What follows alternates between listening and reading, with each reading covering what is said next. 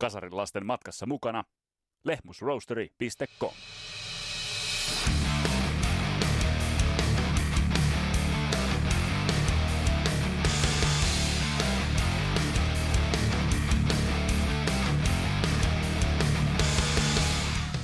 Pikakelattu tuhkimotarina, yhdenlainen Hollywoodin kertakäyttöastiasta. Näin voisi kuvailla viisi albumia yhteensä tehnyttä Warrantia, josta jostain kummallisesta syystä tuli naurun ja pilkan kohde, vaikka bändi teki itse asiassa kaksi todella mallikasta hard rock-levyä. Mun nimi on Vesa Wienberg, tää on Kasarin lapset podcast. Tervetuloa matkaan mukaan!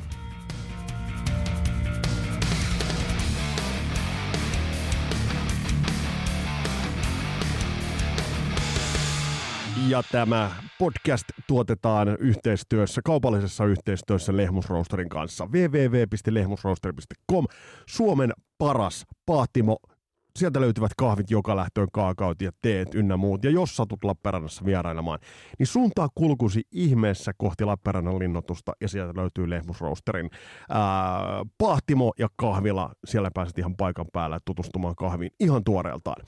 Ja hei, tässä on muuten mielenkiintoista porinaa ollut yhden, jos toisenkin asian osalta. Pakko aloittaa tämän kesän tapahtumista ja nimittäin Dark River Festivaali Kymissä tuossa elokuun puolivälissä. Ää, kaksi päivää kotimaista metallia, laadukasta metallia Kymin sydämessä. Siellä nähdään, tuu mestoille. Jos siellä törmätään jossain, niin nykäse hihasta ja vaihdetaan muutamia sanoja. Varsinaisesta miitistä ei ole kyse, mutta näillä näkymin, mikäli ja jos ja kun festari järjestetään, niin siellä nähdään. Ja toinen asia, mikä on puhut, puhututtanut internettiä laajalti, on se, että onko Iron Maiden julkaisemassa uutta levyä. Tästä on erilaisia pikkuvihjeitä sieltä täältä kaivettu, on se sitten Bruce Dickinsonin paitaa tai Twitter-tilejä. Mutta nyt tietysti mä jäin tuossa pohtimaan, että mitä mä odotan Iron Maidenin uudelta levyltä. No mä odotan sitä, että mä en olisi pettynyt, mutta mä en usko, että sitä tulee tapahtumaan. Eli suomeksi sanottuna mun odotukset Iron Maidenin tulevalta albumilta ovat hyvin, hyvin vähäiset. Käyrä on ollut vakaasti laskeva, ja mikäli tuossa samalla tuotantosaplonalla jatketaan, niin ei ole kyllä mitään viitteitä tai merkkejä siitä, että nousujohteesta käyrää olisi luvassa. Book of Souls oli ihan muoto, muotovaliota tekemistä sinällään, mutta siitä nyt puuttuu sielu ja siitä puuttuu se, mistä meidän on parhaimmillaan tullut tunnetuksi. Ehkä tämä on vähän tällä boomerin ää, mielipide, mutta tämä on oikea mielipide tässä, tässä asiassa.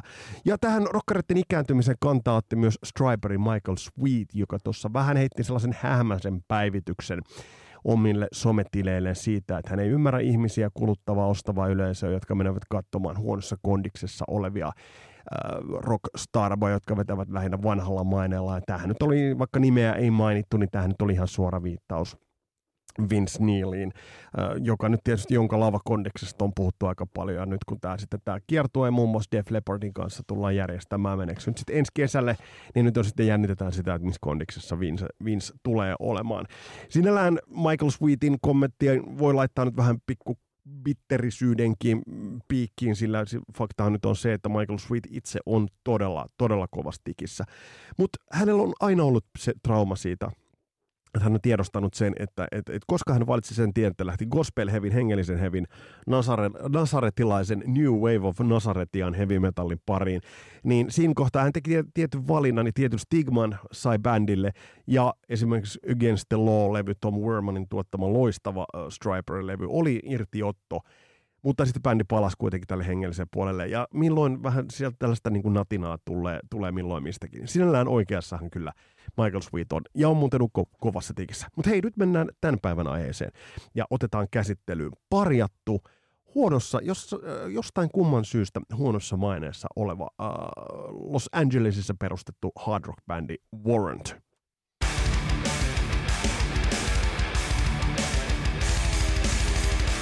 Uh, Warrant oli sikäli mielenkiintoinen uh, tuote, että, että se, on, se on tosiaan hieman kuten kertakäyttöastiasta. Sehän ei lähtenyt luomaankaan mitään suuria progressiivisen metallin klassikoita, vaan se kuului siihen ajan uh, kuvastoon, jolloin bänd, bändeillä tuli olla blondi laulaja, viisi soittajaa, muut sitten mielellään tummahiuksisia nämä loput soittajat, joka teki hard rockia, joka flirttaili hieman raskaamman ilmaisun kanssa, mutta oli kuitenkin siinä määrin yleisystävällistä ja yleisöystävällistä, että myös suuret ostavat yleisöt ottivat bändin omakseen. Ja Warrant onnistui tässä. Onnistui tässä, jos nyt katsotaan sitä, että bändi möi yli 10 miljoonaa levyä, maailmanlaajuisesti teki jopa yhden tuplaplatina-levyn Cherry Pine, niin, niin bändihän onnistui tässä täydellisesti. Mutta siitä huolimatta bändiä ovat seuranneet sekä huono maine että tragediat. Öö, mutta bändissä on ollut myös todella järeä kattaus musiikillista, ihan siis timantin kovaa lahjakkuutta, hyvää biisinkirjoitusta, vahvaa live-tekemistä. Ja nyt vähän selvitetään siitä, että mistä, mistä tässä bändissä itse asiassa on kysymys.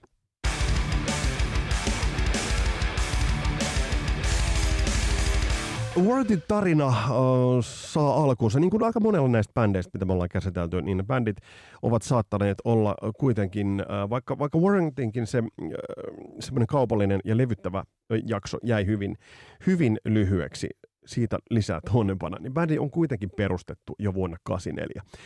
Mutta bändi lähtee kuitenkin kietoutumaan ja ottaa jengoja siinä vaiheessa, kun Plain Jane-bändistä alun perin Ohiosta Floridan kautta länsirannikolle muuttanut Janny Lane äh, rekrytään yhdessä rumpali Steven Sweetin kanssa rekrytään Warrantin äh, laulajaksi. Niin siinä vaiheessa tämä alkaa ottamaan kierroksia. Ja Warrant on aina noussut ja laskenut nimenomaan Jenny Lanein varassa, koska tämä oli kuitenkin bändin kasvot ja bändin musiikillinen moottori.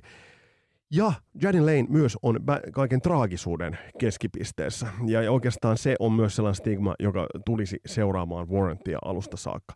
Mutta bändi äh, alkoi tekemään sitä groundworkia, mitä, mitä bändit tuohon aikaan tekivät länsirannikolla. Tekivät, eli keikkailivat äh, Los Angelesin alueella klubeissa.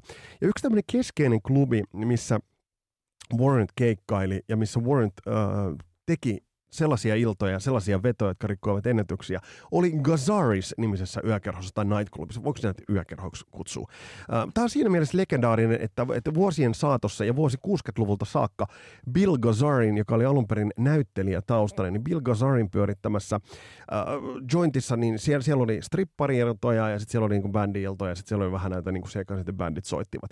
Tota, kritisoitiin aikanaan siitä, että siellä oli tällainen pay to play tyylinen juttu, että bändit joutuivat ostamaan tietyn määrän lippuja, eli joutuvat ostamaan ikään kuin sen illan, jolloin se tuotto oli ö, baarinpitäjälle, Boylle oli taattu, ja sitten bändi sai jännittää sitä, että saavatko se, he tuosta sitten omasta takaisin. Sitä, sillä näitä kritiikkiä mä nyt ymmärrän, että näinhän, näinhän se business nyt vaan on itse asiassa toiminut.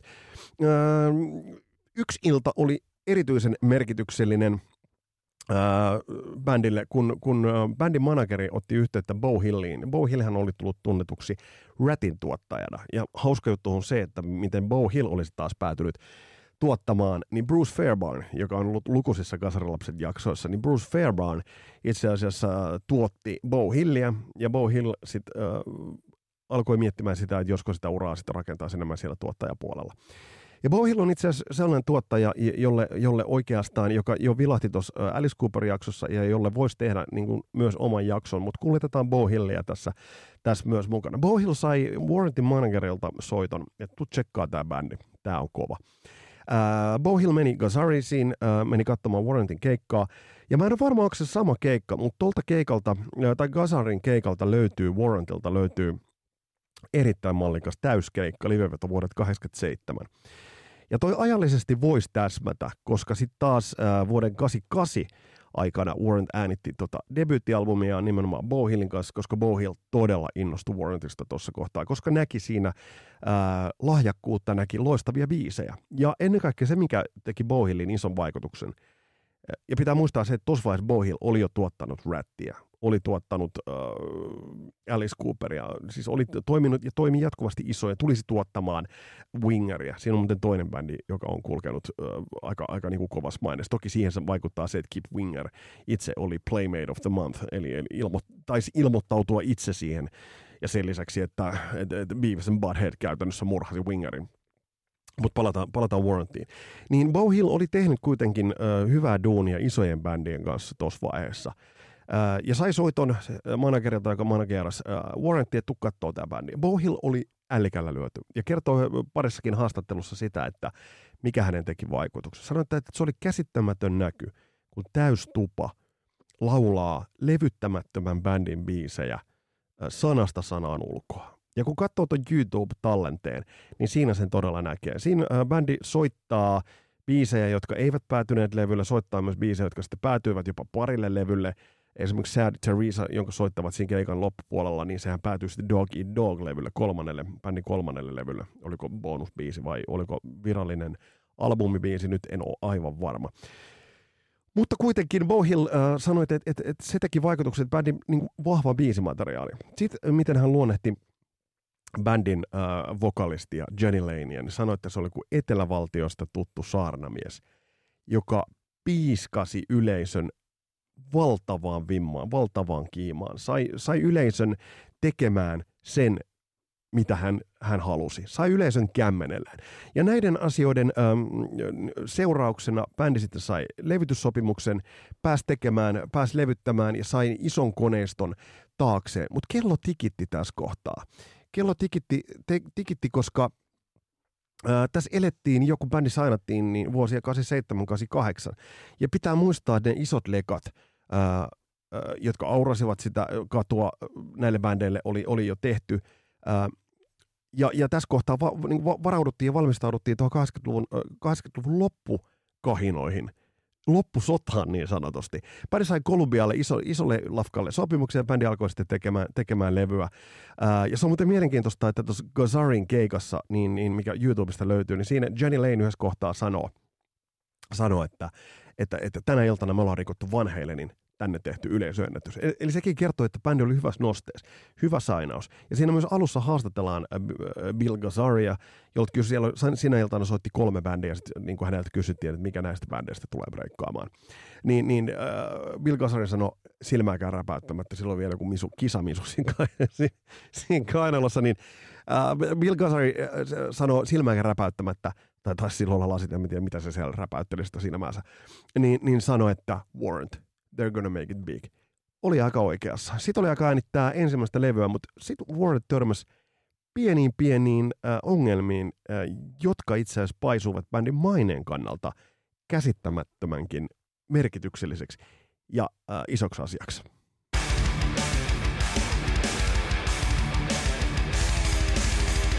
Kuten tuosta Gazarin keikastakin näkee, niin jos siinä nyt tarkkailee Eric Turnerin ja, ja Jerry, uh, Joey Turnerin, nyt mä sekoilen nimessä, Eric Turnerin ja sit kitaristi, nyt mun pitää luntata isosti, Joey Allenin. Joey Allenin jota muuten äh, Jenny Lane aikoinaan kommentoi, että äh, enemmän rintakarvoja rockbisneksessä on ainoastaan Paul Stanilla. Mutta yhtä kaikki. Niin to, live-keikaltakin, niin kun, tota, kun katsoo, niin siitä, siitä, siitä selvästi huomaa, että bändillä on äh, äh, semmoinen live-presenssi on todella vahva totta kai äh, erityisesti Johnny Laneillä, nokkamiehellä, joka niin kuin liidaa sitä hommaa helvetin hienosti. Mm, se live-esiintyminen on hyvin hanskassa. Bändin rumpali Steven Sweet on, on itse asiassa erikoislaatuinen, soittaa jännästi niin kuin toispuolesti käsillä, että et siinä mielessä, että et hän hakkaa, niin kuin, hänellä kädet ristiin, että hän hakkaa haitsua äh, sillä vasemmalla kädellä ja virveliä oikealla kädellä, eli, eli tavallaan niin kuin kädet auki tavallaan. Aika korkealla, istuu selvästi siellä ylhäällä rumpujen takaa ja laulaa erittäin hyvin. Tämä oli kondiksessa bändillä. Mutta sitten kun katsoo tämän kitaristikaksikon, Alanin Turnerin tekemisiä, niin on se ihan demotason räpeltämistä. Ei sen puoleen, kun tuolta liveltä katsoo, kun Johnny Lane vetää jollain takaminen akkarilla, vetää Heavenin kitarat, niin on sekin sellaista, että niinku korvista alkaa vuotaa veri. Mutta selvästi oli havaittavissa jo tolta keikalta, jos sä katot sen, niin sä huomaat, että se kitara, kitara, kitara ö, suorittaminen on aikamoista räpeltämistä. Uh, siis melkein itselle tuli mieleen, että se on aika demotason. No tavallaan demotason bändihän bändi tosi niin kuin olikin. Tsekatkaa sitä yleisöä siinä, siinä livessä, että et jos yleisö on niin kuin bändillä kuin hyppysissä, niin se totta, to, toden totta tuossa kohtaa on. Mutta Bohill uh, on kertonut useassa kohtaa, että et bändi tuli ongelmiin sit studiossa, kun he huomasivat, ja Bohill, joka oli tuottanut rättiä, ja sä voit kuvitella, että sä oot tuottanut rättiä, niin sä oot äänittänyt esimerkiksi Warren de Martinin kitaroita. Ja sitten sit sä oot tänut Warren kaksikon kanssa, niin, niin Bo Hill tajus nopeasti, että meidän pitää nyt jotain tehdä. Ja äh, oli kutsunut bändin äh, palaveriin äh, koolle ja sanoi, sanoi ihan avoimesti, otti, otti niin, niin, niin sanotusti kissan, kissan pöydälle ja sanoi, että nyt on semmoinen homma, että me, me kilpaillaan bändiä kuten Rat tai Van Halen kanssa – Ja tämä kitaraosasto, soolokitaraosasto, tämä ei vaan riitä. Öö, ja suoraan muitta mutkitta Bo Hill oli tämän neuvotelu sitten levyyhtiön kanssa ja sitten sanoi, että et, et jos mä tuon tähän, tuon, äh, tähän äh, stunttikitaristin. Mä tuon tähän stunttikitaristin soittamaan, soittamaan nämä kitarat äh, ja sitten hän opettaa teille, äh, miten ne soitetaan livenä. Ja, ja näin todellakin tehtiin. Ja tämä on aika kova juttu. Et, et siis tämä on, äh, tää on, tää on se, että bändin ulkopuolinen taho, ja nimenomaan nyt puhutaan bändistä, nyt ei puhuta, äh, siis joku, joku David Coverdale tekee, se nyt olisi voinut tuoda vaikka Mikki Hiiren sinne soittamaan äh, mitä tahansa instrumenttia ja korvata kenet tahansa, ja niin hän niin kuin monesti tekikin, tai joku Richie Blackmore, joka niin kuin, tai Yngviä Malmsteinista nyt puhumattakaan. Mutta tässä puhutaan bändistä. Tässä puhutaan nimenomaan bändistä, joka, joka että vaikka se pyörii Johnny Lanein biisien varassa, niin, niin siellä kuitenkin ollaan – jokainen on omalla osaamisellaan mukana. Jokainen on sillä omalla, tuo sen oman juttusa siihen, siihen niin kuin yhteiseen keitokseen. Ää, niin oli aika puhuttelevaa se, kun Bo Hill yhdessä, yhdessä podcastissa sanoi, että, että hän nostaa hattua niin kuin bändin ammattimaisuudelle kaikessa. Helppo bändi studiossa, teki sen, mitä tuottaja sanoi, ja tämähän ei ole suinkaan ihan tavallista. Ja sitten hänet kysyttiin, että mitä hän vertaa niin kuin Rattiin, niin sanoi, että Rat oli niin kuin täysin vastapaino. Ratilla oli musiikillinen osaaminen, siis soitannollinen osaaminen. Ajatellaan nyt esimerkiksi vaikka Word Martini esimerkiksi. Niin bändihän soitti tiukasti, mutta siellä ei ollut biisejä. Kun taas sitten ähm, äh, Bo Hill sanoi, että se oli, se oli niinku huikeaa, että, että, että hän pani Johnny Lane soittaa jokaisen biisi akkarilla ne biisit oli niin hyviä, että pelkkä akkarikin kantoi. Sitten vaan todettiin, että hänet kysyttiin yhdessä podcastissa, että olisiko tämä sama toiminut Rathin kanssa. No ei todellakaan. Biisit eivät vaan yksinkertaisesti riittänyt. Mutta siellä se juttu oli niinku ihan toisaalla. Bändin ensimmäinen levy, Filthy Stinking Rich, äh, ilmestyi alkuvuodesta 1989 äh, ja Dirty Rotten Filthy Stinking Rich ilmestyi alkuvuodesta 89 ja sitä ensimmäistä hittiä lähdettiin hakemaan hieman rokkaavammalta, rokkaavammalta osastolta. Ja tässä täs bändi itse asiassa pikkasen ampu harhaan. Eli Down Boys-biisillä lähdettiin hakemaan sitä, sitä ensimmäistä hittiä. Tämä on helvetin muotovalio rokkari. Siis tämä on, tää on erittäin, erittäin hyvä biisi, ja tämä on oikeastaan kuvaa hyvin tota Warrantin äh, debyytti, debyyttilevyn sitä soundia. Eli siinä on se semmoinen hard rockin kanssa flirttailu, mutta sitten kuitenkin aika popahtavat äh, sävyt, aika popahtavat positiiviset sävyt. Tässä videossa on muuten se makea juttu, kun ne niin tuossa alussa niin he, heiluttaa päätä niin kuin synkronoidusti. Sitten jokainen kundi pyörähtää ja ne putoo polvilleen. Eli siinä oli haettu sellaista, joka heti niin koukutti. Mutta tämä biisi ei vaan niin kuin ottanut äh, alleen. Äh, tulta alleen. Tämä albumi julkaistiin tammikuun lopussa 1989. Ää, ja ja ää, levy, levy meni loppujen lopuksi levy meni Billboardin top 200-listalla siellä 10, ja se on helvetin hyvin. Se on, se on sitä, mitä levyyhtiö lähti nimenomaan bändin kanssa hake, hakemaan. Mutta tämä ensimmäinen, vaikka tämä on hyvä biisi, niin tämä ei tämä ei sitten niinku tuonut sitä toivottua nostetta, ja sitten tuli kuitenkin pitkä, pitkä kevät. Bändi ö, veti festareita, keikkaili, keikkaili erittäin ö, näyttävästi, ja siellä oli ison, ison lafkan, lafkan tuki. Ö, se, mikä on mielenkiintoista, että nyt kun tätä kuuntelee tätä debyyttilevyä, niin että et, et millainen ä, pauhu tuli siitä, että kun tuli tietoisuuteen ja se vuosi, että bändi ei soita, kitaristit eivät soita itse studiossa. Ä, ja mä oon sitä miettinyt, että tuossa niin edellisessä jaksossa puhuttiin Alice Cooperin Trashista. No siellä nyt soitti kuka soitti mitäkin. Ajatellaan Cinderellaa, Cinderellan äh, levyllä sanotaan, että siellä soittaa äh, Fred Corey on rumpali, siellä soittaa Cozy Powell – ei tästä tullut minkäännäköistä niin kuin pauhua tai ei tästä tullut minkäännäköistä isoa, isoa puhetta. Mutta tähän saattaa vaikuttaa se, että just noihin samoihin aikoihin, muistatte tällaisen äh, tanssiduo, Frank, onko se Frank Farian tai, tai saksalais, muistaakseni oliko se niin tämä Bonnie M taustahahmo, joka, joka äh, tuotti tämän tällaisen Milli Vanilli, äh, tällaisen duo, rasta, rastatyypit, ja ne jäi kiinni siitä, että ne eivät laulaneet itse. Ja mä oon miettinyt, miten helvetti tästä tehtiin niin iso juttu koska kuitenkin Eric Turner ja Joe Allen soittivat sitten loppujen lopuksi nämä soolot livenä. Ja kun katsoo noita sitten tätä seuranneita livevetoja, niin ne on ihan mallikelpoisia sooloja. Ehdottomasti. Uh, mutta tämä ensimmäinen levy, niin tästä, tästä tuli kuitenkin menestys, uh, mutta se varsinainen leka sitten tältä levyltä löytyi sitten vasta myöhemmin, kun sitten syksyllä julkaistiin ballaadi. Mm, ja balladista tehtiin parikin erilaista, erilaista versiota, mutta mut balladi, jonka mä nostin tuohon Kasarilapset balladijaksoonkin, niin oli totta kai Heaven, josta tuli sitten se iso biisi. Siitä tuli se, niin kun se biisi, josta bändi ehkä sitten kuitenkin edelleen muistetaan. Sieltä tulee yksi biisi, josta me tullaan puhua, puhumaan ihan kohta puoliin. Mutta äh, tämä kuitenkin oli, äh, tämä oli video, oli tehty täysin oppikirjan mukaan, oli katsottu Home Sweet Homein videot ja Every Rose Has Its Thornin videot, ja siellä oli vähän mustavalkoista, vähän storyline ja joka kuva suurin piirtein on hidastettu. On siinä mikä tahansa kuva, niin se on niinku sellaisella ultra slow motionilla tehty, mikä, mikä siinä, siinä on hauska. Ja, ja tämä oli, tää oli, tää oli todella, todella iso hitti. Jos ajatellaan, että tuo levy meni sijalle kymmenen albumina, albumilistalla, niin se saa kiittää tätä biisiä. Tyypillinen ton ajan kolmen soinnun voimaballaadi äh, meni sinkkulistalla sijalle kaksi.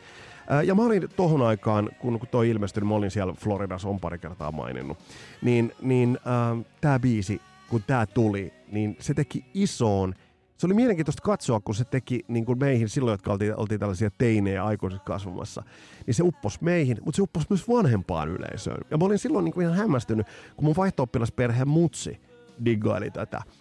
Öö, mun vaihto systeri, joka kuunteli räppiä, tykkäsi tästä biisistä et, niin kuin siinä näki, että, että miten niin kuin, laajan niin kuin, yleisösegmentin tämä penetroi tämä biisi.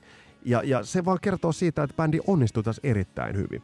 On sanottu, että, että, että onko tästä kaksi eri versiota. Tästä on... Äh, Bo Hill ei haastattelussaan, itse asiassa on mielenkiintoista, se ei muista, että tästä oltaisiin tehty toinen äh, versio sit niin kuin sinkkulevitykseen. Hän vetoaa siihen, että hänellä oli tästä sopimuksessa sellainen klausuli, että hänellä on niin veto-oikeus uusiin versioihin, joita tästä tehdään. Mutta kuitenkin alkuperäinen versio tästä on, on hieman hieman erilainen, mutta mä en tiedä, onko sitten jonkinnäköinen niin demo, demoversio. Mutta tässä kohtaa kaikki oli auki, mutta kello tikitti. Kello tikitti vääjäämättä. Ja täältä tulee tästä tunttikitaristin soittama soolo. Sinällään hauska, että eihän näitä soolot mitään niinku sellaisia niinku, niinku monimutkaisia ole. Mutta se kertoo ehkä siitä, että, että, että niin kuin miten, miten, miten, miten huonoja ne sitten niin olivat nämä niin kuin alkuperäiset. Okei, uh, Down Boys ei onnistunut ihan niin hyvin Heaven se lähti vetämään tätä levyä sitten siihen niin platinamyyntiin. Muut seuraavat sinkkujulkaisut olivat balladi Sometimes She Cries uh, ja sitten Big Talk, eli mikä meni sinkkulistan siellä 30. Uh, Mutta bändi sai laajaa, laajaa uh, näkyvyyttä. Ja no rundit, mille bändi pääsi, niin pääsi rundaamaan esimerkiksi Poisonin, Motley Crue, Queensrychen, Cinderellan, äh, Kingdom Comein kanssa. Äh, ja bändi sai laajaa laajaa näkyvyyttä. Isot rocklehdet ottivat bändin niin kuin omakseen. Äh, eli, eli tässä kohtaa kaikki, kaikki oli aurattuna, kaikki oli valmista. Kaikki oli valmista sille, että bändin seuraavasta levystä tulisi se bändin suurin levy. Ja niin sitten tulikin. Bändillä oli äh, S-hiassaan, mutta niin oli myös levyyhtiöllä.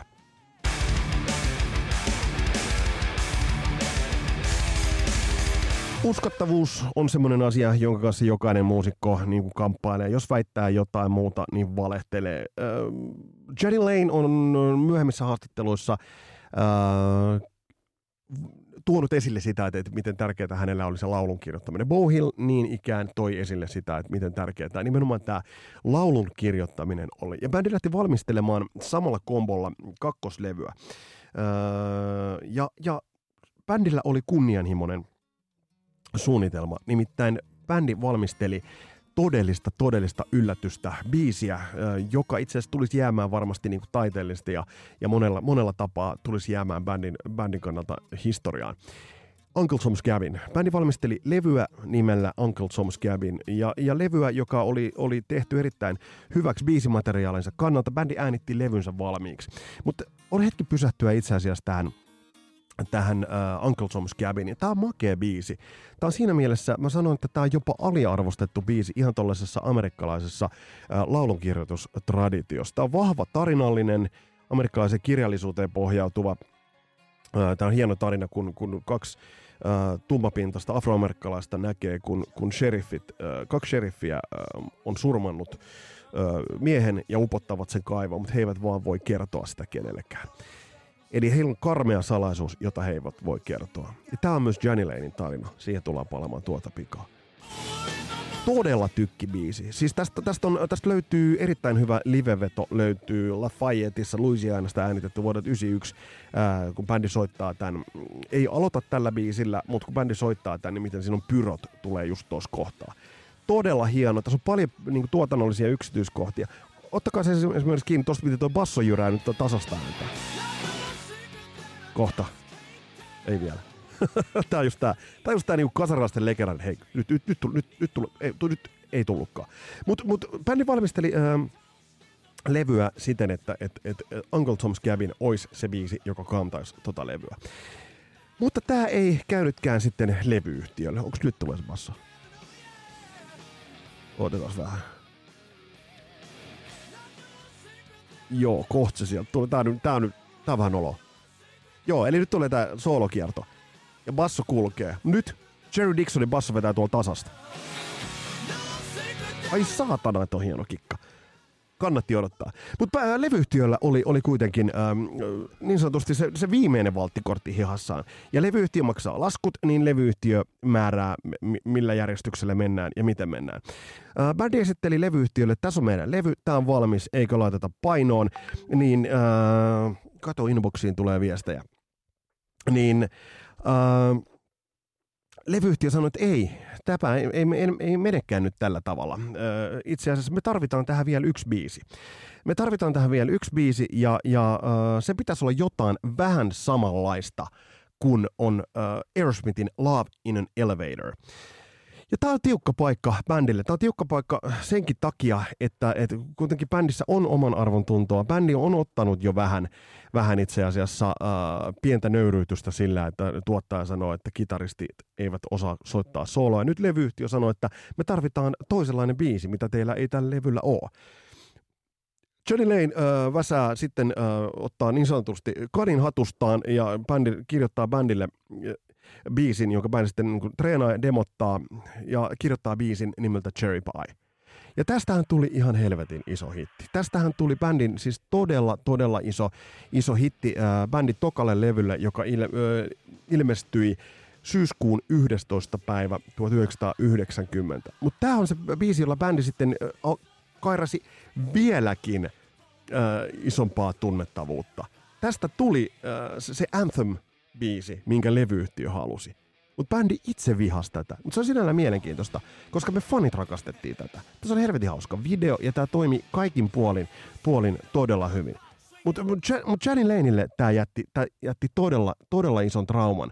Ja kuten mä sanoin, niin bändiä oli ohjeistettu jo aikaisemminkin. Ja YouTubesta löytyy haastattelu, jossa aika traagisesti Johnny Lane itse kommentoi tätä Cherry Pieta. All of a sudden, the album's called Cherry Pie. The record's called Cherry Pie. I'm doing cherry pie eating contests. The single's Cherry Pie, right? If I'm lying, I'm dying. And my legacy's cherry pie. Everything about me is cherry pie. I'm a cherry pie guy. I could shoot myself in the head for writing that song. Eli aika, aika katkeraa puhetta ja Jenny Lane on tossa videossa todella todella surkean näköinen, todella huonon, huonon näköinen. Öö, tästä päästään sitten siihen, kelata tilannetta. Bändillä on kaksi platinalevyä. Viimeisin levy on tuplaplatinaa. Bändin suurin hitti, tunnetuin biisi, ehkä kenties, vaikka Heaven on se, jolla bändi tuli niin tunnettavuus, Cherry Pie. Video on tehosoitossa ja bändin alamäki on alkamassa ja ne todelliset menneisyyden traumat ja haavat ovat vasta alkamassa avautumaan.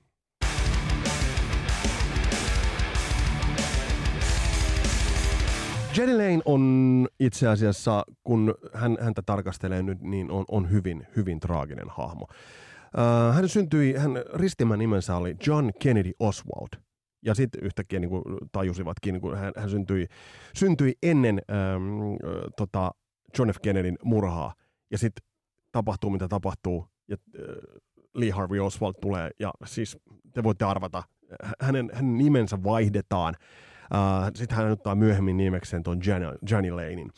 Uh, Mutta se, että uh, kun Warrant uh, kuvasi tuota Cherry Pie-videota. Tämä on, on aika vaikea, vaikea keissi, siksi tässä pitää asetella sanat tarkasti. Kun bändi kuvasi tuota Cherry Pie-videota, niin siinä videossa uh, se uh, nainen, joka siinä videossa on, on Bobby Brown, jonka kanssa sitten Johnny Lane päätyy naimisiin. Saavat siinä yhden mukulankin.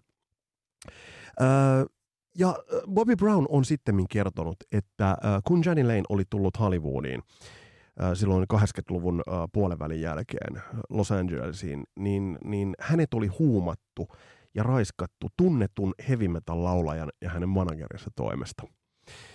Ja jos nyt ajatellaan, että Uncle Thomas Cabin biisissä äh, näillä kahdella, jotka todistavat sen, että siellä sheriffi äh, hautaa äh, surmatun miehen sinne kaivoon, ja he eivät voi kertoa sitä salaisuutta, niin Johnny Lanein salaisuus on, on, oli koko Warrantin ajankin se, traaginen teko, mitä hänelle tehtiin. Ää, brutaali teko.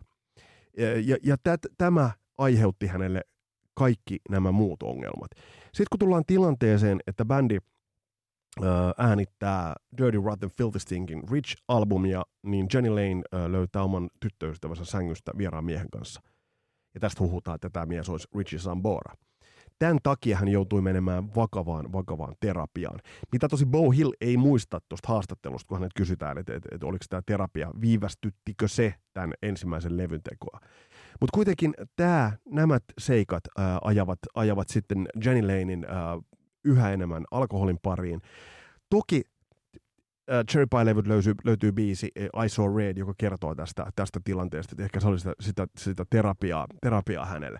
Mutta tämä ajaa sitten äh, Johnny Lanein todella, todella epävakaaseen tilanteeseen. Ja jos nyt ajatellaan sit vielä sitä, että bändi julkaisee kolmannen levynsä Dog Eat Dog, joka sekin menestyi kohtalaisesti, mutta ei päässyt platina, platinakerhoon. Äh, ja sitten alkaa tämä alamäki Eli alkaa tämä niin sanottujen, mä en tykkää niin sanasta tukkametalli, mutta alkaa näiden tiettyjen bändien se alamäki. Niin, niin ei ole vaikea kuvitella, että tällaisten traagisten elämänkokemusten jälkeen Jenny Laneillä niin sanotusti niin kuin elämänhallinta lähtee. Hän lähtee bändistä, tulee takaisin, palaa, ää, menee todella huonoon kuntoon. Te saatte että Jenny Lane oli yksi 80-luvun näyttävimpiä frontmaneja. Niin millaisen kondikseen hän itsensä saa? Lihoo. Esimerkiksi tuo video, missä hän luonnehtii tuota Cherry Pieta niin, niin, niin hän, hän asettautui vuoristoradassa siihen vaunuun, joka meni todella jyrkästi alaspäin. Ja sitten tässä on vielä se, että, että mikä on niin kuin hyvin, hyvin häkellyttävää on se, että et, et, ajatelkaa noiden bändien suosion äkillistä romahdusta. Et esimerkiksi Warren soitti 80-90-luvun taitteen, vielä vuodet ehkä 90-91, ää, isoja ää, areenoita Jenkeissä, ympäri maailmaa Japanissa. Siitä menee vuosi eteenpäin, niin, niin bändi löytää itsensä Tavastian kokoisista paikoista – Johnny Lane on kertonut, kertonut, kertonut että, että, että kun hän meni Cherry Pie-levyn tiimolta, hän meni levyyhtiön lämpimään viileään, onko se viileä vai lämmin? Sanotaan, että se oli viileä, koska puhutaan losista, viileään officeen Cherry Pie-levyn tiimolta, niin, niin levyyhtiön koko sen niin kuin rakennuksen ala-aula oli täynnä warranty-julisteita. Se meni niin kuin toimitusjohtajan officeen, niin, niin hän näki siellä oli pelkkiä warranty-julisteita ja levy, levypromomainoksia. Vuotta, reilua vuotta myöhemmin, kun oli kyseessä Doggy Dog-levy, niin he menivät samaan levyyhtiön, pääsivät enää sihteerin pakeille, ja, ja siellä oli öö, suuria Alice in Chains öö, kylttejä. Tämä kertoo niinku siitä valtavasta muutoksesta, öö, mikä tapahtui bisneksessä. Ja sitten kun siihen laitetaan vielä se, että, että Johnny Lanella on tollainen tausta, tollainen, noin traaginen historia, tol, että häntä kohtaan on tehty noin törkeää seksuaalista väkivaltaa. Ja pistää muuten miettimään, että, että kukahan tämä laulaja on, sitä mä emme ikinä tiedä. Sillä Johnny Lane vei ton tiedon mukanaan varhaisen hautaan 47-vuotiaana. Hänet löydettiin vuonna 2011, hänet löydettiin Los Angelesista motellista alkoholista johtuneeseen alkoholimyrkytykseen mies kuoli sitten loppujen lopuksi. Ja traagisintakin on se, että hän oli menettänyt ajokorttinsa jo aikaisemmin. ja hänen taskustaan löytyi lappu, I'm Johnny Lane. Hänellä ei ollut mitään henkkareita, ainoastaan itse kirjoitettu lappu äh, jossa lukee, että I'm Johnny Lane, ja sitten puhelinnumero, jonne sitten soitetaan, jos hänet sammuneena löydetään jostain. Nyt hänet löydettiin kuolleena. Ja tämä on ehkä niin kuin Hollywoodin tämän, tämän, äh, tämän nopein nousu ja nopein lasku ja traagisin lasku. Ja sitten kun täällä lisätään vielä se, että bändi, bändi sai kyseenalaisen maineen siitä, että he eivät itse, itse kenties soita. Mitä helvetin väliä sillä on? Ihan siis loppupeleissä. Niin kuin mä sanoin, näitä stunttisoittajia löytyy sieltä täältä. On muuten hauska, että tämä stunttisoittaja soitti myös Twisted Sisterin Love is for Suckers-levyltä, joka nyt on siis niin kuin umpipaskalevy. Mutta sen tuotti Bo Hill. Ja tämä sama stunttisoittaja soitti sillä, ja sen hän kuulee ihan, ihan selvästi. Warrantin levyllä sitä ei, mutta mut edelleen sillä ei ole väliä. Sillä ei sinällään ole väliä. Bändi sai harmillisen huonon maineen, jota se alleviivasi vielä itse. Mutta jos otat kuuntelun Warrantia, ota noin kaksi ekaa levyä ja ota ihan siinä järjestyksessä. Sieltä löytyy hyviä biisejä, hyvää meininkiä, ää, hyvää soitanta, erittäin, erittäin tarttuvia biisejä, ää, johon sääli itse asiassa, että, että jos tämä bändi olisi tullut pikkasen aikaisemmin, me ollaan puhuttu Kasarapsissa aikaisemminkin tästä ajotuksesta ja sen merkityksestä, jos bändi olisi tullut vähän aikaisemmin, se levy olisi tehty vähän nopeammin, se olisi saatu kasaan vähän nopeammin, niin mitä olisi tapahtunut? Mutta kun tiedetään, että siellä oli Jenny Lane, ehkä rockbisneksen surullisin hahmo monellakin tapaa Robin Crosbyn kanssa, niin, niin nyt kävi miten kävi. Mutta perinnöksi jäi kaksi erittäin hyvää levyä, kolmas ihan ok, lopusta ei ole väliä. Tämä oli Warrantin tarina.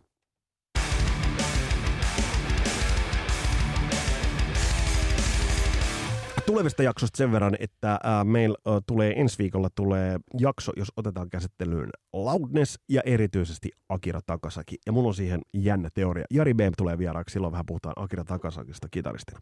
Tässä oli tämänkertainen Kasarirapset podcast tehty kaupallisessa yhteistyössä Lehmusroosterin kanssa. Äh, tulossa myös se Ossi, onko se kaksi jaksoa vai tehdäänkö peräti trilogia, se jää nähtäväksi, mutta se selviää tulevaisuudessa.